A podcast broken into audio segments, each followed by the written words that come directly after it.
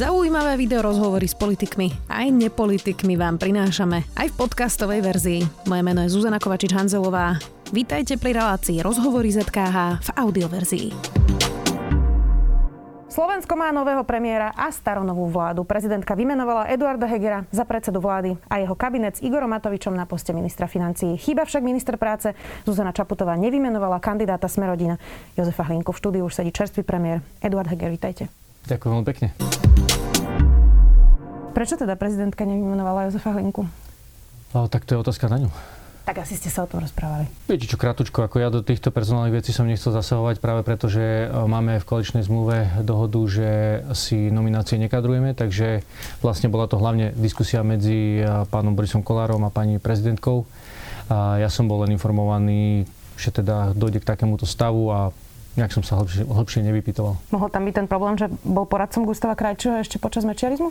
Pravdu povedz neviem, ale e, ja som postrel nejaké vyjadrenia ľudí zo Smerodina, ktoré teda, ale nešiel som do hĺbky, ktoré to vyvracali, ale ako to je, naozaj nezaujímal som sa hlbšie pri všetkých tých povinnostiach, ale takže verím tomu, že sme rodina si s tým poradí. Ako sa vlastne vyberajú teda tí nominanti, teraz konkrétne sme rodina? Lebo teda vy ste napríklad uh, hovorili, že nepoznáte pána Hlinku a že ste mali v rukách len, len jeho životopis uh, a nemali čas ste si ho naštudovať, tak um, ako sa vyberá kvalifikovaný minister práce, keď napríklad pán Hlinka bol teda dlhoročný úradník na ministerstve vnútra, bol to bývalý policajt, z, veľmi s prácou asi teda nemal nič spoločné, čiže ako sa vyberajú vlastne takíto nominanti? Ja by som možno doplnil, že aj ten môj výrok, e, ja teda však pána Hlinku evidujem z parlamentu, ale tým som chcel povedať, že nepoznám ho nejako hlbšie, lebo naša práca nebola potrebná, aby sme došli nejako bližšie do kontaktu, takže ani v parlamente nevystupoval, nemal potrebu vystupovať eh, k môjim zákonom ako minister financií, takže preto som ho nepoznal bližšie v nejakej interakcii. A nemal, nebol dôvod, aby som sa o neho zaujímal. Tak ako som povedal, my v kolečnej e, vlastne zmluve máme povedané, že ministrov za jednotlivé strany si vyberajú jednotlivé strany. Tak ale asi by to nemal a... byť hocikto, nie? No, to, však pozrite sa, to určite áno, samozrejme, že by to nemal byť hocikto. A je to na zodpovednosti jednotlivých strán. Keď sa budete pýtať, ako vyberáme my v hnutí Olano, tak to vám viem zodpovedať. A aký majú postup e, v Smerodine, to je na nich. Samozrejme, myslím si, že každý si uvedomuje a musí si uvedomiť, že je dôležité, aby tu ministerskú funkciu zastával človek, ktorý tú ministerskú funkciu aj zvládne, však to je prirodzené. Myslím si, že ale tak v tomto sú tie politické strany zase natoľko skúsené, že, že sa určite o to posnažia. Už máte teda niekoho, kto môže nastúpiť na to miesto? Už ste sa rozprávali so Smerodina? Ja som sa o tom so Smerodina ešte nerozprával. Nie. Máte nejaký termín, dokedy to chcete uzavrieť? Mm, ako myslím si, že bolo by dobre, keby sme to vedeli v najbližších týždňoch určite uzavrieť, ale ja myslím, že to je aj plánom Smerodiny. Ako, není dôvod to nejako naťahovať. Uh, je pravda, že teraz za posledné dva dní to je ťažké, ako predsa aj postaviť niekoho človeka pred rozhodnutie, budeš ministrom, hoci možno aj kompetentného tak je to, je to samozrejme, to si chce aj ten človek trošku rozmyslieť. Čiže myslím si, že toto bola tá najlepšia možná voľba, urobiť tomto, týmto spôsobom, že ak aj oslovili nejakých ľudí, uh, už v tom čase, povedzme aj v útorok alebo v stredu, tak ten človek dostal vlastne pár dní na rozmyslenie a verím tomu, že si to do budúceho týždňa rozmyslí a potom nás budú informovať a pani prezidentka verím, že bude konať. Vy osobne ste pochopili, prečo Milan Krajniak nepokračuje vo funkcii? Uh, ja som sa nad tým nejako hlbšie nezamýšľal. Lebo viacerí členovia vlády hovoria, že to tiež nepochopili celkom vlastne, že čo bol problém. Pozrite, ako ja si myslím, že nie je podstatné, teraz ja z môjho pohľadu, a to je, však ma poznáte aj v tej politike, že sú veci, ktoré sú dôležité, prioritné, tým sa venujem a potom sú veci, ktoré pre, môj, pre moje fungovanie z hľadiska pracovného, ale aj osobného až tak podstatné nie sú. A ja takýmito vecami až tak čas netravím a úprimne, akože toto nie, je tá vec, aby som sa ja teraz zamýšľal, uh, prečo to Milan urobil, prečo to neurobil. Ja rešpektujem jeho rozhodnutie, je to človek, s ktorým som prišiel do kontaktu, myslím si, že si robil svoju prácu veľmi dobre. Áno, uh, rozhodol sa ísť do parlamentu, hovorím, rešpektujem to a tam to skončilo. Rozumiem. Vy ste hovorili teda, že sa mám pýtať na to, ako vyberáte nominantov v Oleno, tak teda poďme k Igorovi Matovičovi. Um, on je teda nový minister financí. Pri kauze Arka Capital hovoril, že sa do financií nerozumie a spravuje ich jeho manželka Pavlinka. Tak teda ako má kvalifikáciu Igor Matovič na ministra financí? Viete, Igor, Igor je človek a myslím si, že tam treba brať aj kontext. Zase Igor sa financiám rozumie veľmi dobre. To vieme, že sa rozumie veľmi dobre. To, to že vlastne, a on to dlhé roky komunikuje, že predtým, ako vstúpil do politiky, tak chcel byť aj slobodný od toho uh, vlastne bohatstva, ktorý ako, ako človek uh, a podnikaním nadobudol, tak vlastne prevedol všetko na manželku a nechal ju spravať, aby sa on plnohodnotne mohol venovať politike, čo dáva svojím spôsobom, uh, myslím, že zmysel. Ale povedať, že Igor Matovič sa nerozumie financiám, samozrejme. To ja som parafrazovala. Ja viem, ale to bolo, myslím, že vytrhnuté z kontextu a ak, ťažko povedať, ako to myslel, ale je mnoho iných výrokov, kde sa k financiám vyjadroval, vyjadruje sa k nim veľmi dobre. S Igorom som úzko spolupracoval aj na, za naše hnutie na daňovo-odvodovej reforme, čiže ak to Igor myslel, možno žartoval a, a možno to myslel v nejakom inom kontexte, ale je jasné, že e, Igor Matovič sa financiám rozumie veľmi dobre. Veď vybudoval firmu veľmi úspešnú a naozaj tá firma zarábala veľké peniaze. Jedna vec je vybudovať firmu, druhá vec je riadiť ministerstvo financí, to úplne nie je to isté, ale okay. teda nemôže sa stať, že to, čo popísali vlastne koaliční partneri aj teraz pri tej koaličnej kríze, uh-huh. často sa opakovalo, že je pomstichtivý, že by sa teraz mstil niektorým členom vlády, ktorí napríklad chceli jeho odchod tým, že im nepustí ako Viete, minister financí nejaké som rád, zákony? Ste, som veľmi rád, že ste spomenuli práve túto vec. Spomeňme si na tú jeho tlačovku alebo na to naše vyhlásenie v nedelu pomstichtivý človek určite neodchádza s tým, že urobí také gesto, že povie ustupujem, ale zároveň od, o, zdávam sa všetkých nárokov. Toto pomstichtivý človek nedokáže urobiť, lebo pomstichtivý človek chce tú pomstu. Ale on Čiže tým, v tej situácii tým, na výber už. Nie, nie, takto, akože vždy máte na výber. Vždy máte na výber. A pomstichtivý človek e, je človek, ktorý nevie povýšiť dobro nad svoj vlastný záujem. A Igor to urobil. Igor povýšil dobro nad svoj, nad svoj by som povedal, nie že vlastný záujem, ale nad uh, tú pomstichtivosť. Čiže jasne sa ukázalo, že Igor pomstichtivý není. Pán Heger, asi si a... spomínate na niektoré také Ale výpady, ktoré Igor Matovič mal. Napríklad teda, keď hovoríte už o tých vyhláseniach, tak keď dával tie podmienky a, a teda čítal to z toho laptopu na úrade vlády, vy ste tam stáli za ním, ja som tam sedela medzi novinármi, tak napríklad o Márii Kolikovej hovoril, že je človek, ktorý je naviazaný na Petra Pellegriniho a Roberta Fica. To bol tiež taký asi zbytočný výpad. Čiže máva takéto momenty. Tak to povedal. Že vyslovene, že Mária Koliková je naviazaná? Áno, že bude, že bude očakávať, aby tam tentokrát už bol niekto, kto nemá väzby na Petra Pellegriniho a Roberta Fica. Takto. Tak to sú také niekedy občas lebo, také lebo, výpady. Uh, takto, akože zase v dobrom. Uh, rozprávate sa s človekom, ktorý je súčasťou Olano a bol som aj pri tej formulácii, ako mm-hmm. to vznikalo vlastne to vyhlásenie. A nebolo to s týmito všetkými slovičkami, ktoré ste povedali.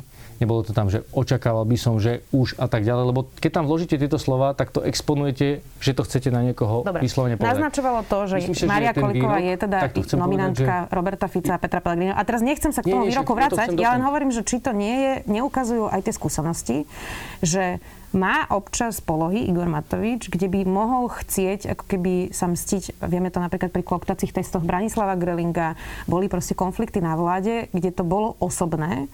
Takže čo vlastne zabezpečuje, že ako minister financí nebude osobne chcieť stopnúť napríklad Richardovi Sulíkovi nejaký zákon, preto, že si možno nesadnú k tej pizza o ktorej hovoril uh, dve veci. Ja som chcel dokončiť tú myšlienku s tou pomstichtivosťou, a pretože Igora Matoviča poznám veľmi dobre osobne. A netajím sa tým a poznám ho naozaj v momentoch a viem na základe vlastnej skúsenosti. A dovolím si povedať, že ho poznám naozaj, že osobne. On nie je pomstichtivý človek. A chcel som to práve ukázať na tom príklade, ktorý jasne hovorí o tom, že nie je pomstichtivý, lebo pomstichtivý sa nevie vzdať. Proste ten, ten je hnaný tou pomstou.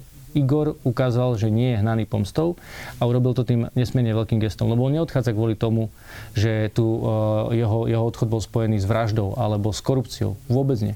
Uh, odstúpil z postu premiéra preto, aby priniesol pokoj, aby priniesol nádej práve do toho, aby sme Slovensko mohli pokračovať. A teda keď sa pýtate, áno, Igor Matovič, a ja som to aj povedal v iných rozhovoroch, on je prísny človek. On je veľmi prísny človek. On vyžaduje profesionalitu, vyžaduje výsledky a tak ďalej. A on, uh, by som povedal, že Igor Matovič nie, ne, uh, neovplýva milosrdnosťou, ale určite nie je uh, pomstichtivý. Uh-huh. A ako bude teraz fungovať tá koalícia? Pýtam sa preto, že... Myslím, ešte doplním, aby to nebolo zase zle interpretované, že tou milosrdnosťou práve v takých tých pracovných vzťahoch, že práve preto, že vyžaduje tú profesionalitu. Tak, tak tých o premiérovi ako pracovnom vzťahu, áno, čiže to, tak, tak. to mi ani Dobre. nenapadlo to brať, Pardon, súkromí. som to doplnil, lebo niekedy Rozumiem, také... bojíte sa, že či to nedám do titulku. Presne a, tak, tak...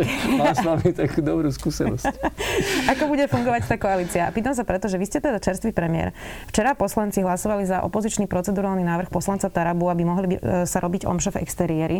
A SAS včera vydala vyhlásenie, že ak prejde váš centrálny register účtov, mimochodom teda kritizoval ho aj váš blízky priateľ Juraj Droba, v ktorom majú byť tie údaje o zostatkoch účtov všetkých podnikateľov, aj teda osôb, tak že teda to dajú na ústavný súd. To tiež je pomerne ostré vyhlásenie, takže čo nám ako keby dáva nejakú záruku, že to nebude opäť pokračovať tak, že koaliční poslanci hlasujú s opozíciou napriek koaličnej dohode.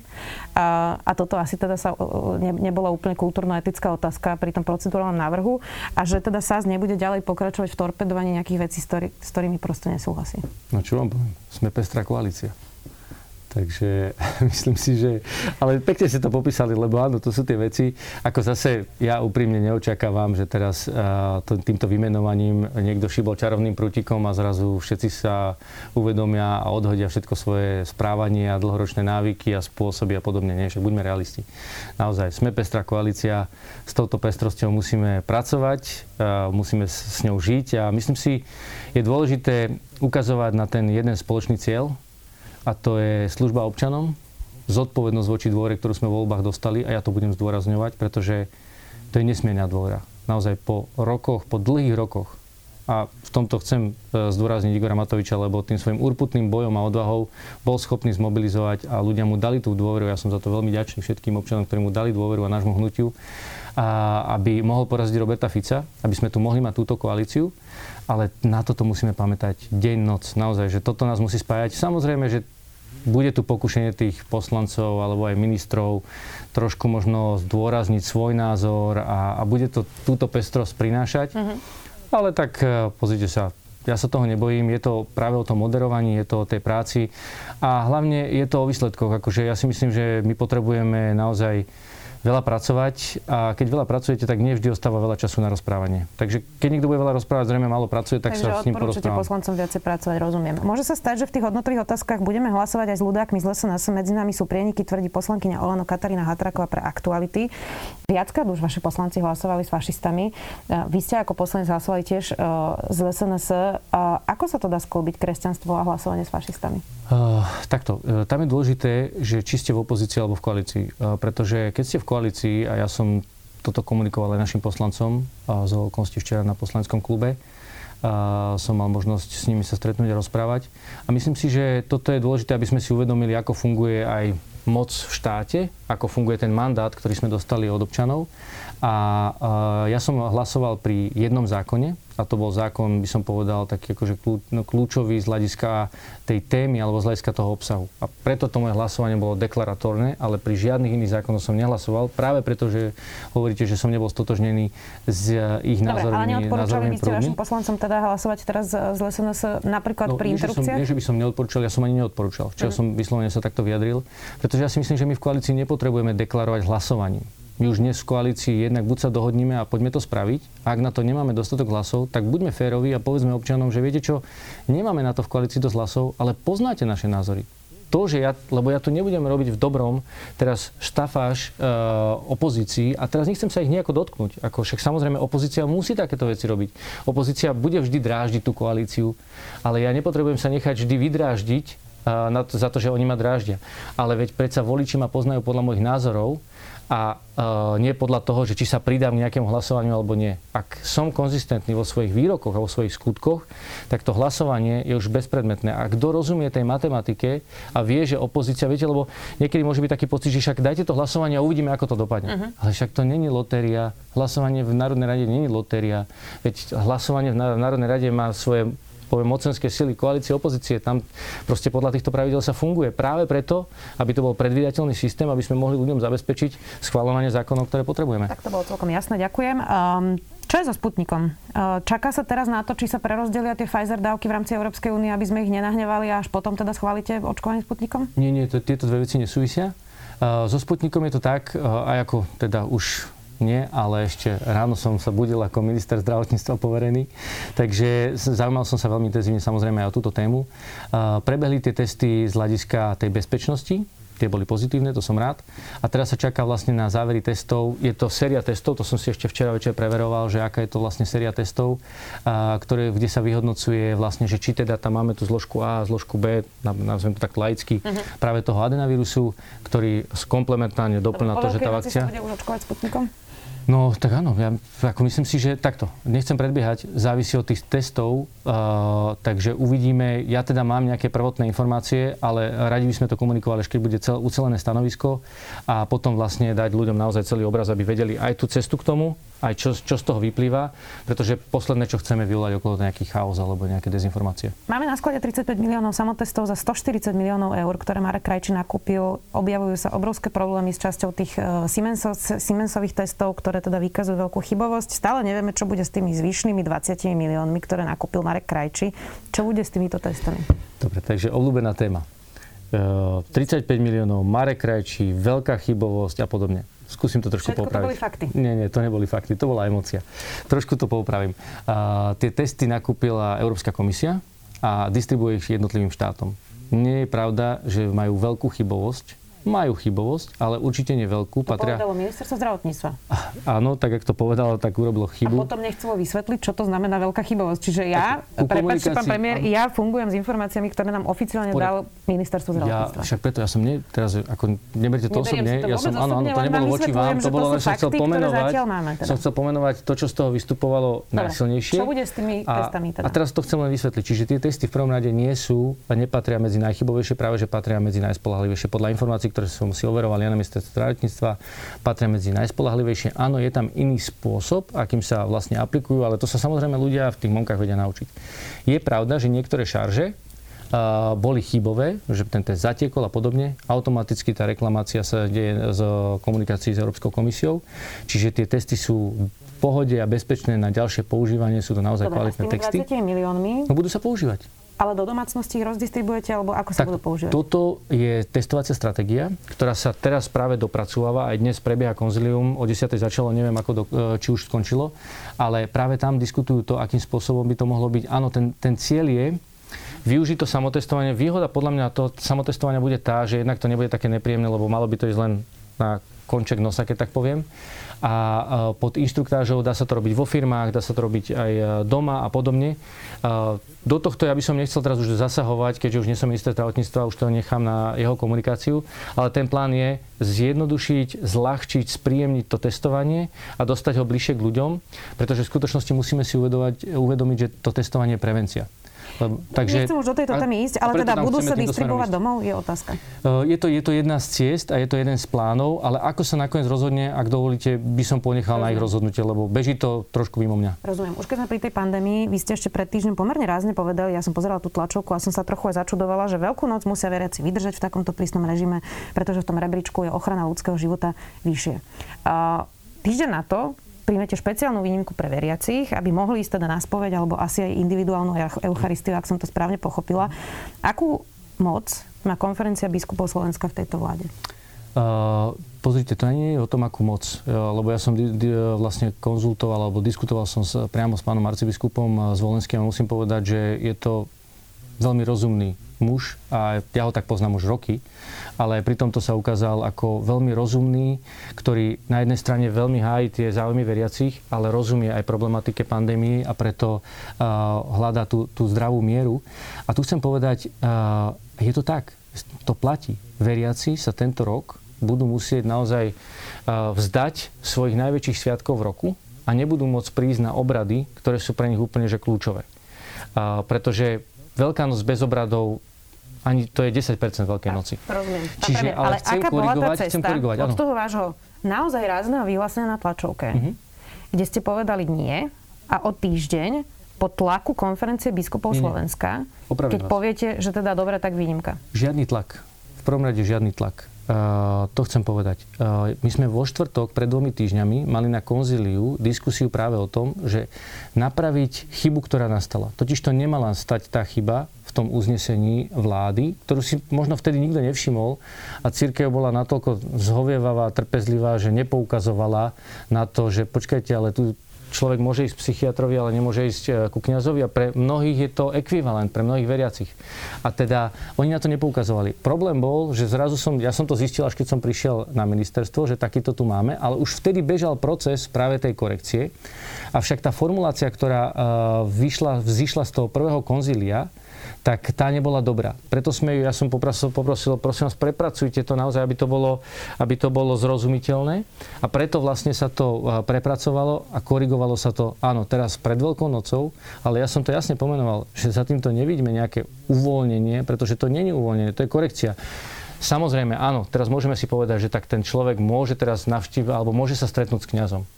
OK, dobre. Ale mohol sa stretnúť e, neveriaci s psychiatrom a veriaci a mnohí z nich aj hovoria, že pri tej... adekvátne porovnávať kňaza pri všetkej úcte ku kňazom s psychiatrami, ktorí sú naozaj lekári, ktorí riešia závažné diagnózy? Aby ste ma nerozumeli e, zle. To hovoria veriaci to hovoria veriaci, že pre nich je naozaj mnohokrát... Možno a teraz taký, ja nechcem, áno, ja môžeme ísť do odbornosti. Prosím? Že možno takí, čo nikdy neboli u psychiatra. Nie, nie, ale, no áno, pretože chodia ku kňazovi. Ale ja nechcem vstupovať teraz do svedomí ľudí, pretože to je na nich. Treba si však uvedomiť, že aj to povolanie kňaza alebo duchovného to není, že sa to naučíte teraz za 10 minút uh, v, nejaké, v nejakom rýchlokurze. Ja vôbec neznevažujem povolanie kniaza, ale mi to, to príde, že sú to dve separátne témy, psychiatr a, a, a kniaz, že ne, neviem, či no sú to profesie, ktoré myslím si, že uh, majú ten istý cieľ a ešte by som to rozšíril, že psychiatr, psychoterapeut, psychológ, toto je taká tá škála, lebo Dobre, Ak si povieme na rovinu, psychiatr by mal v skutočnosti na Slovensku plniť aj tú rolu toho psychoterapeuta, čiže ten rozhovor. Žiaľ, práve kvôli tomu, ako je zdravotníctvo nastavené, tak mnohokrát sú odkazaní na to, že nemajú dostatok času na to, aby sa tým klientom venovali a musia len predpisovať lieky, čím nesplňajú potom aj tú kvalitu, ktorú by oni radi ich dávali. Rozumiem, tlačí nás čas, lebo musíte ísť ďalej. Um, včera sa vás to pýtala aj kolegyňa Todová, dnes sa vás to spýtam aj ja. Vy ste ako opoziční poslanci rozdávali jednu ránu za druhou aj s Igorom Matovičom. Mali ste výroky o tom, že počiatková vila sa vráti občanom, Petra Pellegriniho ste v, stane, v strane dva roky volali, že je bábkový premiér. Teraz ste vlastne v totožnej situácii, ako bol Peter Pellegrini, s tým rozdielom, že Robert Fico v tej vláde nezostal a išiel do parlamentu. Tak keď ste v rovnakej situácii, nebolo to k nemu trochu nefér vtedy? Voči komu myslíte? Voči Petrovi Pellegrinovi, že, že je bábkový premiér. Uh, takto, ako nechcem... Lebo to isté teraz hovoria o vás. Áno, áno, ale mňa to neruší. Mňa to vôbec neruší. Čiže myslím si, že ľudia potrebujú najprv vidieť nejaké skutky tej vlády, mňa ako premiéra. Tam sa ukáže, že aký som premiér, čiže ja tu nebudem teraz robiť nejaké veľké vyhlásenia, veľké sluby a pretože pravda sa vždy ukáže. Takže po, počkajme si na to, či to bolo fér alebo nefér. E, možno teraz ste tiež tak akože zliali dve veci, keby ste si možno, a nechcem byť žiadny alibistický, keby ste si pozreli moje výroky, tak možno by ste uh, hovorili nejako inak, ale v tomto momente to nie je podstatné. Uh, dôležité je, že aby tá vláda naozaj bola stabilná, dôverujúca sa a hlavne, aby prinašala výsledky pre ľudí. A nie ste teda a... premiér? Tak ja verím, že nie som. Čaká vás programové vyhlásenie vlády. Prezidentka vás dnes vyzvala, aby ste to nepremhali ako formalitu. Asi teda opäť naražala na rekonštrukciu Petra Pellegriniho, keď oni vlastne to isté e, iba odhlasovali v parlamente. A že to teda máte využiť na aktualizáciu po roku pandémie a teda e, akcentovala niektoré sociálne problémy. A, a hovorila tam aj o pláne obnovy, ktorý by sa mal podľa nej dostať do programového vyhlásenia. Čo tam teda bude? Nové, myslím. Pár vecí tam musíme určite opraviť, lebo nechceme robiť e, alebo možno opakovať chybu predchádzajúcej e, vlády ešte z minulých volieb e, teda nie z 2020, ale tým predtým. Čiže určite chceme to vyčistiť to programové vyhlásenie vlády o veci, ktoré už sa udiali, aby to buď bolo v minulom čase, alebo proste, aby to nebolo také, že bijúce do očí. Rozprávali sme sa o tom zatiaľ len tak stručne, že by sme tam možno doplnili nejakú pasáž o tej pandémii, ponaučenie a nejakým spôsobom aktualizáciu tohto momentu. Čo sa týka samotného plánu obnovy, tak plán obnovy je dokument, ktorý nadvezuje na programové vyhlásenie vlády, čiže my ho môžeme spomenúť, ale nevyhnutne, ako on z neho vzýšiel a teraz by sa do neho dostal, čiže to bolo trošku taký zvrat. Tak skúsim, že skúste mi povedať dve konkrétne veci. Chápem, chápem. Skúste mi povedať dve konkrétne veci, ktoré vy osobne by ste tam chceli vidieť teraz navyše. V programe vyhlásenie vlády? Uh-huh. Uh, môžem, ale tu chcem povedať, pre mňa je o mnoho dôležitejší práve ten plán obnovy, lebo to je už cestovná mapa, Chápem, tam sú tie miliónky. napriek tomu povedať nejaké no, dve konkrétne veci, ktoré by ste chceli. A teraz nemusí to súvisieť s plánom obnovy vo všeobecnosti v programe. Tak, Ja si myslím, že je tam dôležitá práve tá aktualizácia o to ponaučenie z pandémie, kde sa nachádzame a dnes už vieme, že niektoré opatrenia musíme a budeme robiť. Je to z pohľadu aj mňa ako človeka, ktorý uh, pôsobil ako minister financí, je to práve tie opatrenia zamerané na reštart ekonomiky. Myslím uh-huh. si, že tam určite vieme pomenovať konkrétnejšie tie opatrenia, pretože vtedy to programové vlastne vlády myslelo ako keby tak tak vizionársky, malo konkrétne kroky, ktoré treba urobiť z hľadiska rozpočtu, transparentnosti, zdravia verejných financí, ale dnes by sme tam bez problémov vedeli dopracovať napríklad tú časť, že ako by malo vyzerať vlastne ten reštart ekonomiky, pretože to je povedzme si tým motorom nášho života v zdrojoch. Ja mám veľmi rada, že sa vždy spýtam na konkrétne veci a vždy mi veľmi nekonkrétne odpoviete, ale skúsim ešte jednu otázku, lebo naposledy, keď ste tu boli, tak som sa vás 5 krát pýtala, že čo si myslíte o rovnej dani a ste mi to nepovedali. Tak ako dnes premiér mi poviete, čo si myslíte o rovnej dani? Áno, nechám to na pána ministra financí takže nepoviete, rozumiem. Nie, a posledné dve otázky si... mám na vás a tie sú také politické. Dožijeme sa ja niekedy dňa, keď uvidíme, nie, neodpovedali ste. A vy ste povedali, že nechcete vyrušovať ľudí tým, že aký je váš názor. Nie, a potom som povedal, že závisí od e, času a v tomto momente si myslím, že nie je ten najlepší nástroj. Dobre. Tak to asi platí ešte stále. Tak. Dožijeme sa niekedy dňa, keď uvidíme napríklad snem strany Olano, e, lebo teda e, Olano je jediná strana, ktorá nikdy nepozvala novinárov na svoj snem. Aha. A e, napriek tomu, že ex-premiér už teraz Matovič to sluboval, že po voľbách teda prídeme na snem a uvidíme, že ako ho zvolia za nového predsedu, tak sa to nikdy neudialo, len ste nám potom poslali tlačovú správu, že sa to udialo. Tak teda budeme niekedy na sneme Olano? Ja verím, že budete. Kedy ako? máte najbližšie snem? Tak máme ho raz za rok, mali sme ho na jeseň, tak e, budeme ho mať zase na jeseň. Dúfajme, že tá situácia bude lepšia, že bude môcť byť aj osobný. Kľudne, ak vás môžem poprosiť, sa mi pripomente, ja to určite na predsedníctve nanesiem a ja vás tam určite raz e, rád uvidím. Teda Dobre, tak ja sa pripomeniem na jeseň. Ďakujem pekne. Peter Pellegrini sa nakoniec odtrhol od Roberta Fica, tiež bol podpredseda hnutia, to ste aj vy, počas premerovania mu stúpla popularita. E, keďže Igor Matovič má veľmi nízku popularitu, tak môžeme predpokladať, že to bude podobná situácia. Tak sedíte tu možno aj ako budúci líder Olano? Uh, nie, nie, myslím si, že tu nesedím ako budúci líder Olano, sedím tu dnes ako premiér uh, tejto vlády a myslím si, že tá situácia je úplne iná, pretože viete, my hovoríme ľuďom pravdu. A ja osobne si myslím, že aj hento ich rozdelenie, áno, bolo tam možno nejaké osobné, ale keď si pozriete ich výroky, ich hlasovanie, ich postup, trošku mi to príde také, také falošné, že aj tak ťahajú za jeden povraz a povedzme si na rovinu po voľbách, to by boli najväčší spojenci ako prvý. Takže taká trošku hra na voličov, ale OK, však v politike už sme zvyknutí na všeličo. Z hľadiska Olano my sme jednotní a pre mňa Igor Matovič je, predpokladám, že niekto úplne iný ako pre Petra Pellegriniho Robert Fico. A ja si Igora Matoviča veľmi vážim. Je to človek, od ktorého som sa veľa naučil. Je to človek, ktorého mám aj veľmi rád a je to človek, s ktorým sa teším na spoluprácu. Tak počkáme si, ako bude vyzerať. Dnes tu bol novozvolený premiér Eduard Heger. Ďakujem. Ďakujem pekne za pozvanie a prajem všetkým pokojnú veľkú noc. Počúvali ste podcastovú verziu relácie Rozhovory ZKH. Už tradične nás nájdete na streamovacích službách, vo vašich domácich asistentoch, na Sme.sk, v sekcii Sme video a samozrejme aj na našom YouTube kanáli Denníka Sme. Ďakujeme politika, súdnictvo, verejné zdravie či iné spoločenské témy. Vstávajte každý deň s novou dávkou informácií a aktuálnymi rozhovormi. Ja som Jana Maťková a spolu s mojimi kolegyňami a kolegami z denníka ZME pre vás pripravujem denný podcast Dobré ráno. Dozviete sa v ňom to najdôležitejšie, čo sa deje u nás doma aj v zahraničí. Dobré ráno nájdete vo všetkých podcastových aplikáciách, ako aj na stránke denníka ZME.